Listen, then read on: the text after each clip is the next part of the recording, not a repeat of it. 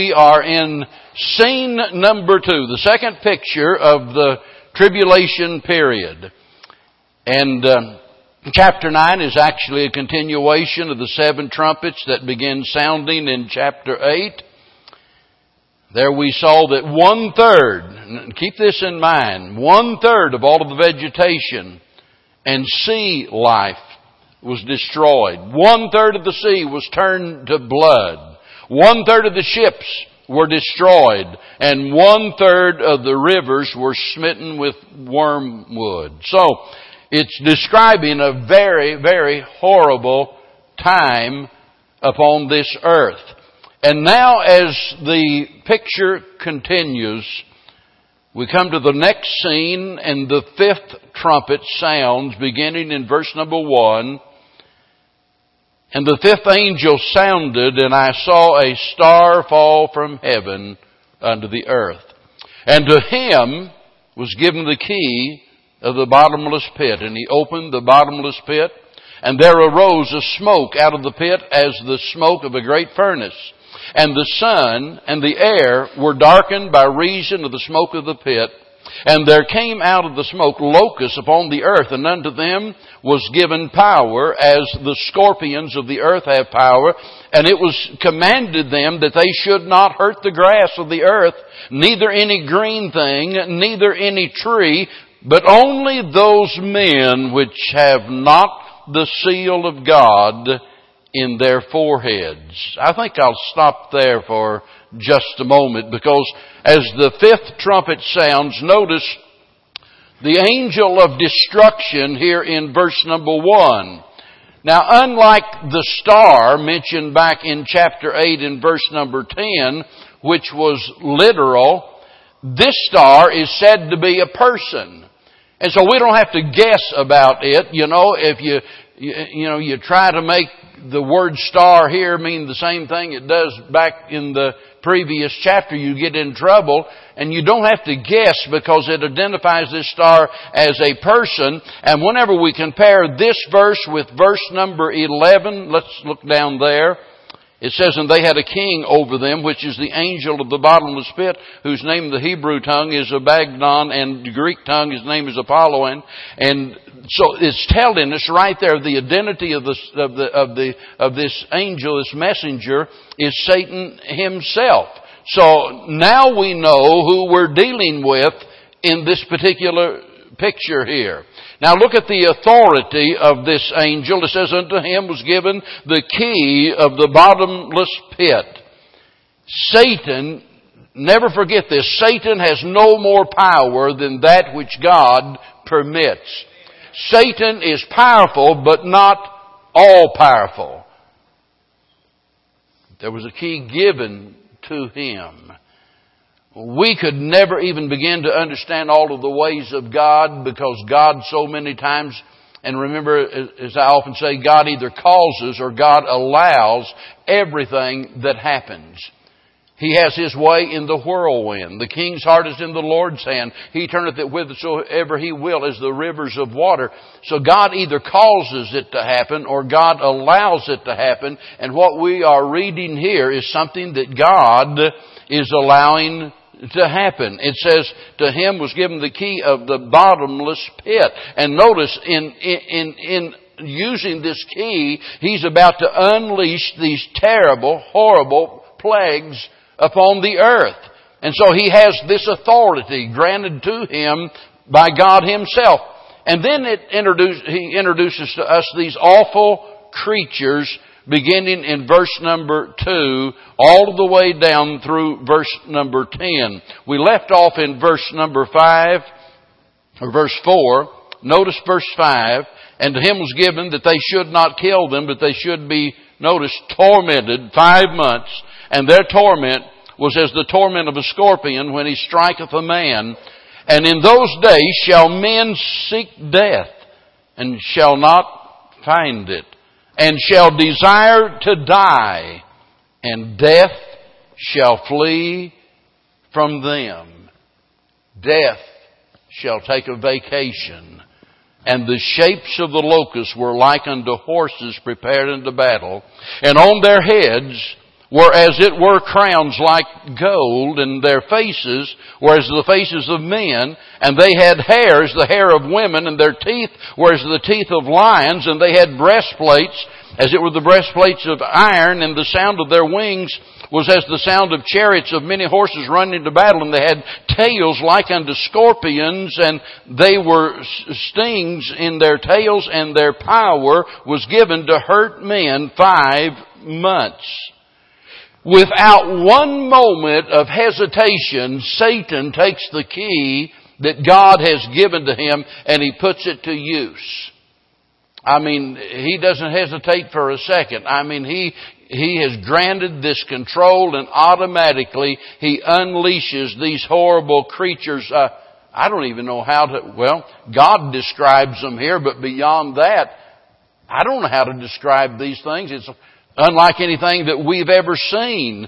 Uh, and, and, and notice they torment men for five months and the pain is so great, it says men shall seek to die, shall seek death, and not find it. In other words, there won't be any escape for their misery.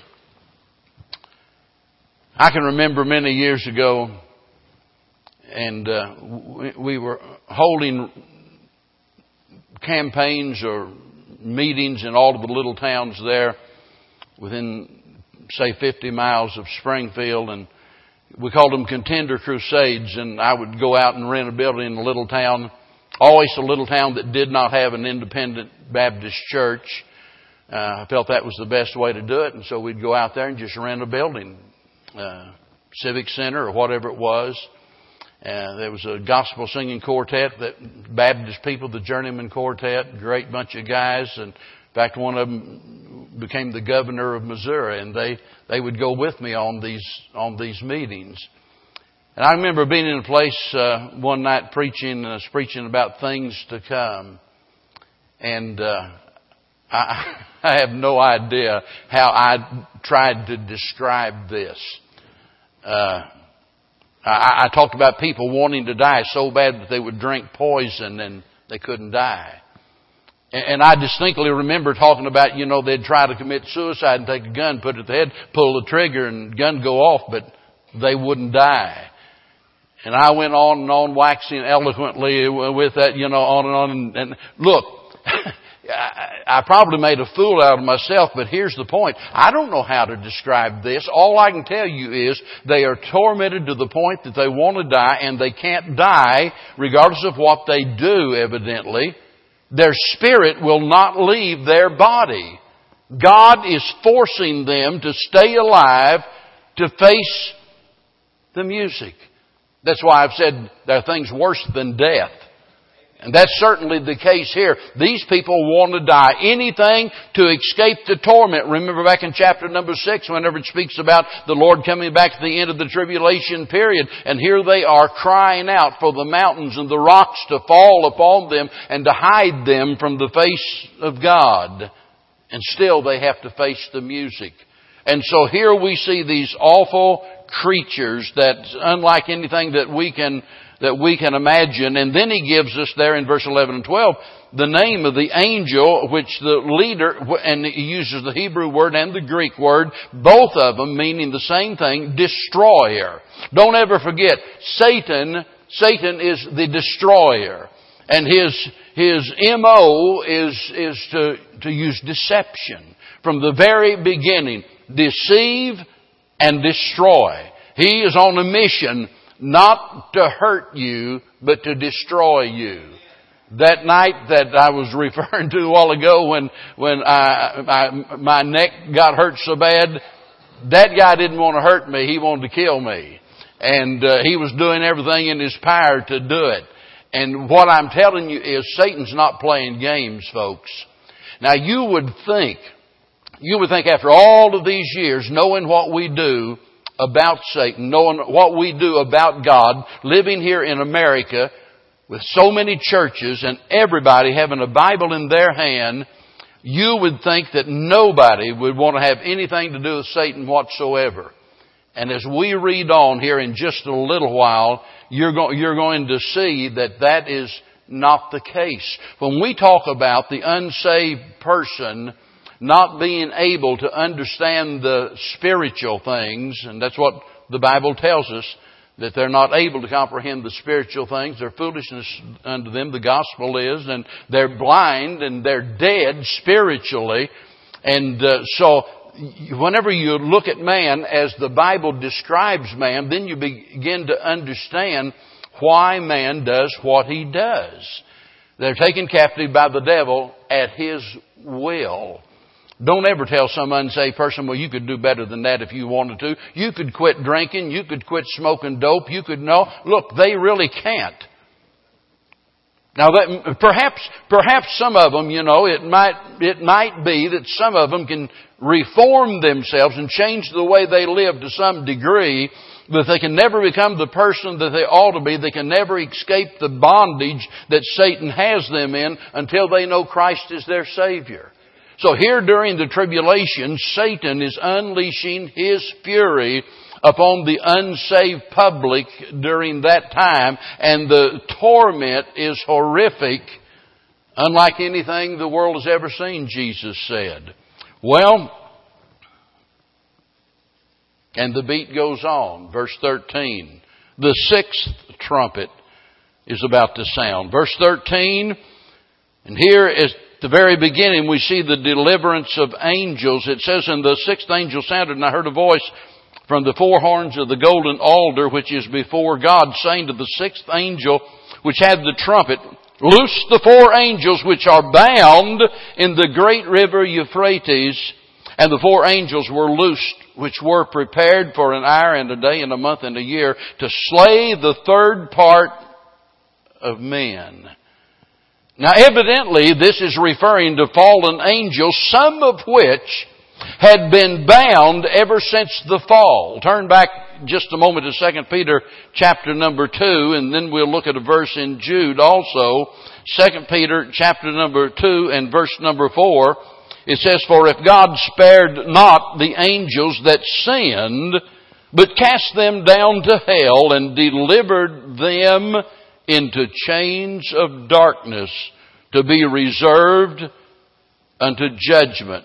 Now look at Jude, verse number six.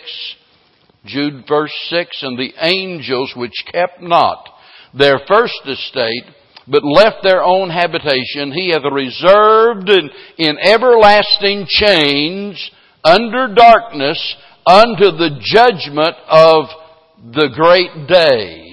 That's what we're seeing here now whenever we come to, to verse number 13 and 14 and these fallen angels, all of a sudden it says that they come from the great river Euphrates. That was one of the four tributaries, of course, that, that flowed from, uh, from Eden. And, and remember, that's where Satan launched his first attack upon mankind.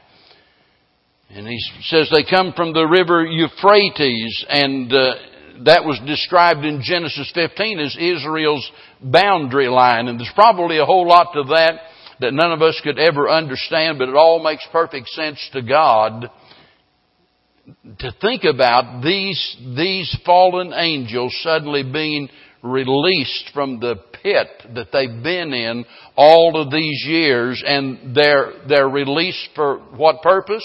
Well, to accomplish the will of God in bringing judgment upon the earth. And so, notice what happens next.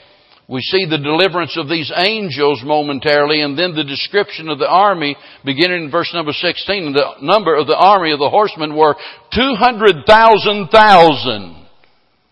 And I heard the number of them, and thus I saw the horses in the vision, and them that sat on them having breastplates of fire and jacinth and brimstone, and the heads of the horses were as the heads of lions, and out of their mouths issued fire and smoke and brimstone.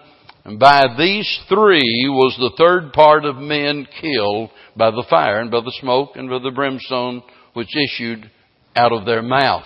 For their power is in their mouth and in their tails.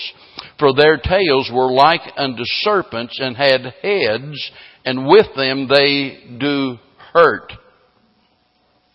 Well, I guess so. Get the picture. Notice the number here. 200 million. 200 million of these indescribable, horrible beasts. Try to picture in your mind if all of a sudden, all around the world, that if the door to all of the penitentiaries and the jails and prisons and so forth, if, if all of a sudden all of those people were freed, every vicious, every violent criminal, all of a sudden was turned loose upon mankind. Can you imagine what it would be like to have all of those people dumped out on society? Listen, in that day, it's going to be a whole lot worse than that. 200 million diabolical, fiendish creatures coming out of the abyss. And, and, whenever we think about, uh, you know, that number, and remember back, uh, I think in World War, in World War II we had, uh, what, 12 million troops? Fred, you ought to know that. 12 million troops, I think, that American had. Something, yeah. 12 million. Look, we're talking about 200 million. And, and notice their nature. I, I, don't, I don't even know what, what to think about this. They come riding on horses and they're murderous. I was telling Bev the other day, we were sitting there watching and and, and it seemed like about every other commercial had to do with uh, either a TV show or something coming on at the movie. And of course, they've got all of these video games the kids are playing. You know, uh, crazy these these creatures and stuff like that. You, you know, I can remember back years ago, right after the age of the silent movies, and they had you know different scary shows like The Thing. Stuff. Some of yeah, some of you yeah yeah, you, you, you saw some of those. The creature from the, the Black Lagoon and stuff like that.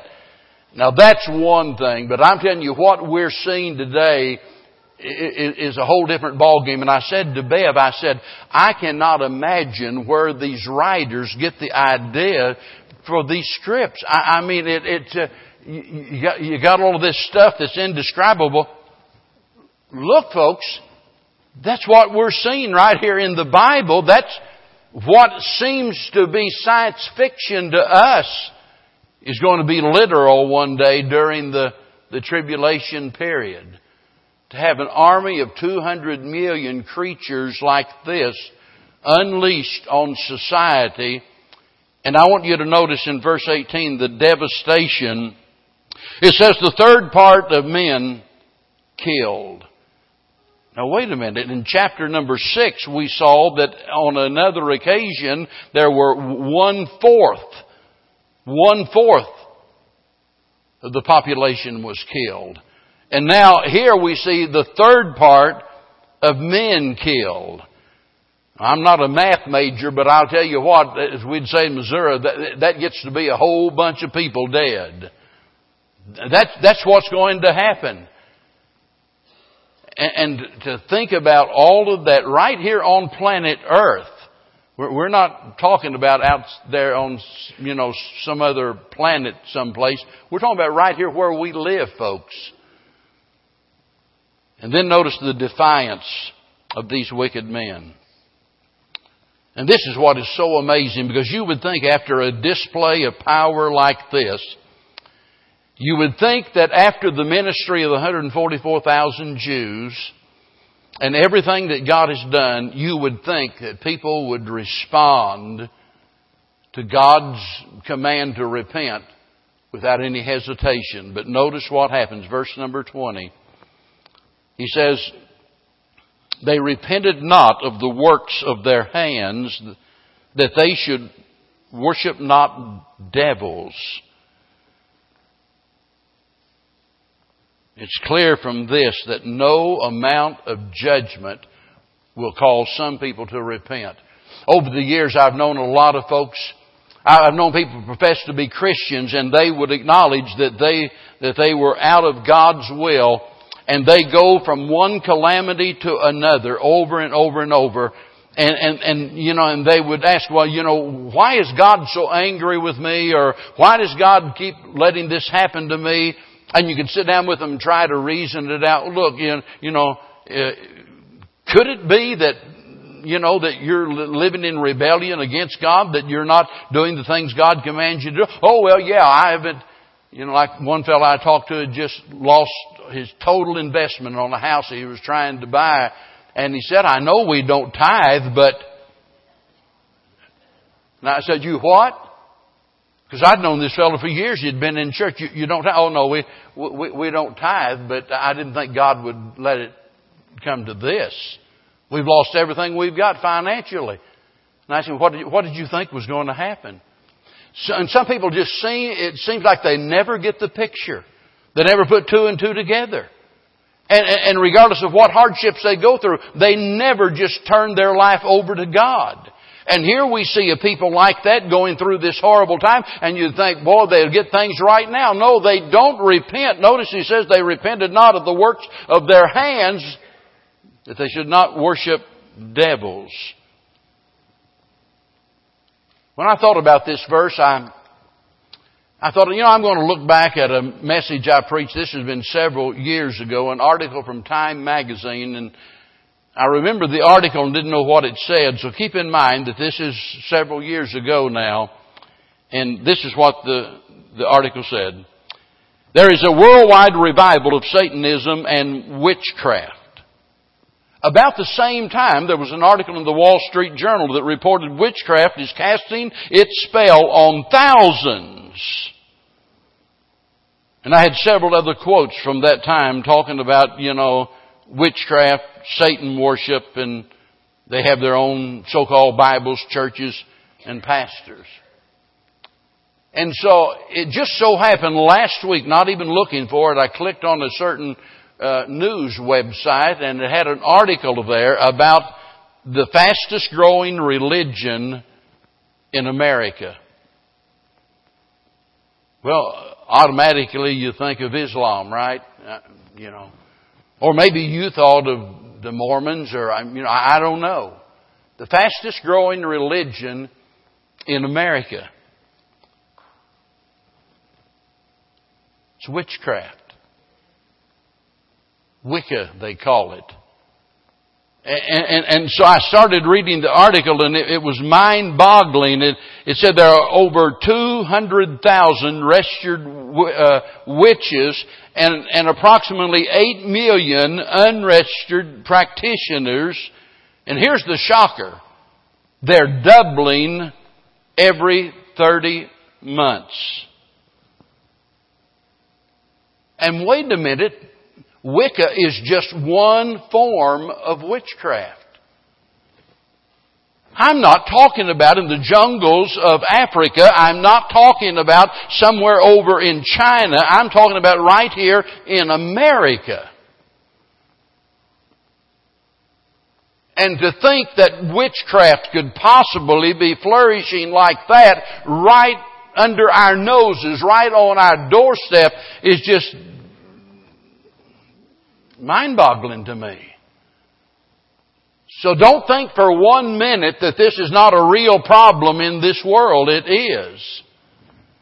And it says they repented not of the works of their hands, that they should not worship devils. And then notice it says that they, that they worship idols of gold and silver, brass, stone, and wood. That's in verse number 20. So if you thought such worship is something that happened only in the ancient past, you're wrong. It still happens today. Oh, I know we look back and say, I'd never bow down to a totem pole.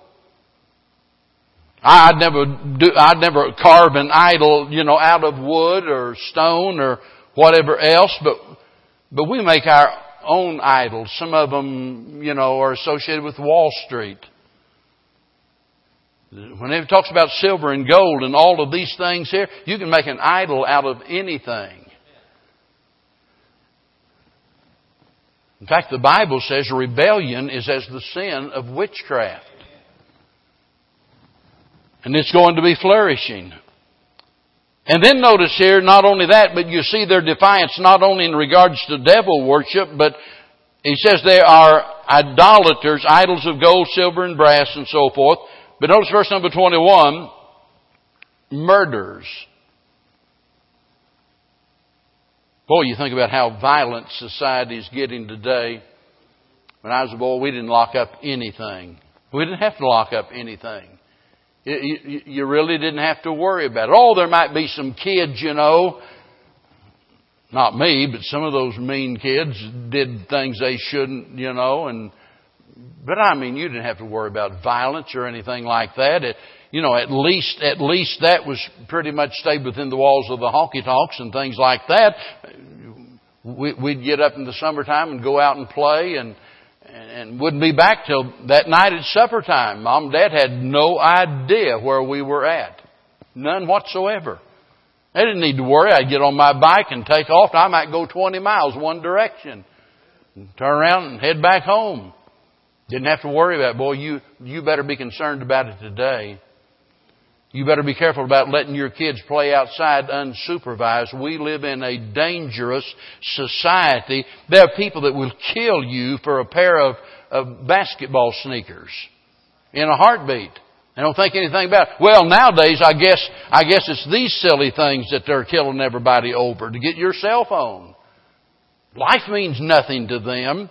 We're talking about murders, but listen, as we think about these defiant people, I want you to understand that at least for me, you put abortion in all of this group. Think about it. over 4,000 people every day are aborted. That's what, uh, a million and four hundred thousand, nearly a million and a half every year that we murder taking those innocent lives. I started writing an article the other day, and I was afraid nobody would understand it, and so I wadded it up and threw it away. And you, you know, every person here loves America. And we like to think about the greatness of America. Whenever I hear the national anthem and I see Old Glory wave in the breeze, it just does something, does something inside me and it stirs me. But just calling ourselves the greatest nation on earth does not mean that we're anywhere near what we ought to be. We've got serious, serious problems. And I believe a part of being a good patriot is being honest about the condition of our nation, and we need to be honest about it, and we're in an awful place in our nation where we slaughter these little innocent unborn babies. Murders, and they won't repent. And then he speaks about sorcery here in verse number 21. The word sorceries here comes from a Greek word, uh, pharmakia. Well, you probably that probably sounds familiar to you. Pharmakia? Yeah. It's where we get the English word pharmacy from. What it means is enchanter with drugs. Enchanter with drugs. And so when he talks about the sorceries here, he's speaking about people with mind altering drugs. I, I would hate to think that we get in some kind of a horrible crisis, you know, and all of a sudden people now look, let's think about this just from the standpoint of, of those, let's say, on pain medication or different kinds of medication that people need. They're not drug abusers or anything like that whatsoever. But there is a national calamity of some sort, whether it's an invasion or a natural disaster or whatever it is. And you, the pharmacies are shut down Maybe there's been an economic collapse. You can't access your ATM and whatever it is, you, you can't, you can't get the medicines that you need. Can you imagine what's going to happen here in America by way of rioting and looting and killing and it's horrible to think about that. But then you add to that all of those that are addicted to their, you know, to their, their different drugs. I, watch a lot of the cop shows on TV and they'll catch these guys, you know, with some dope and you ever wonder why it is, you know, that uh, they've got to go to jail and the, then the cop says, well, you'll be out in 12 hours or whatever it is, just overnight or a couple of days and then you come before the judge and what, and, and the, these people are going ballistic. You, you know what it is? They know they get in there, they can't, they can't get their next fix and they're in trouble. And you imagine living in a society where all of a sudden people are being deprived of these things that they've become dependent upon and addicted to, and now they can't get what they want or what they need, and all hell breaks loose. So he says the sorceries, enchantment with drugs.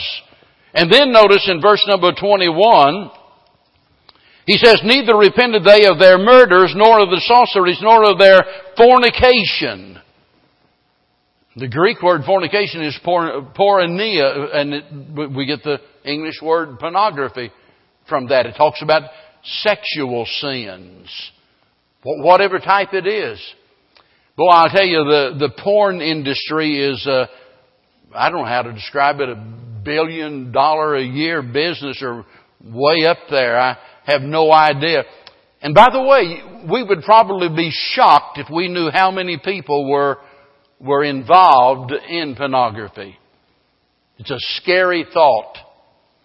I've had preachers confess to me and ask me to pray for them because they had become addicted to it. Instead of studying, they sat in their office all day looking at that filth and garbage so I'm talking about from the top down, as it were, in society. It's a scary thing to think about so many teenagers with such free access to computers and cell phones and what have you, they can see anything they want to see. Anything. Anything you can imagine. And by the way, it's not only out there, a lot of these young people know where to find it. They know where to look. They know where to go. They know how to get it. About the dirtiest thing we had whenever I was a kid, you know, was the, a, a deck of cards with the girly pictures on them. Fully clothed, by the way. We thought that was raunchy. But I mean, what the young people today, or old people, or whoever it is, can, can see is, is a scary thought. And all types of sexual sins and then notice he says in verse number 21, and, and the thieves.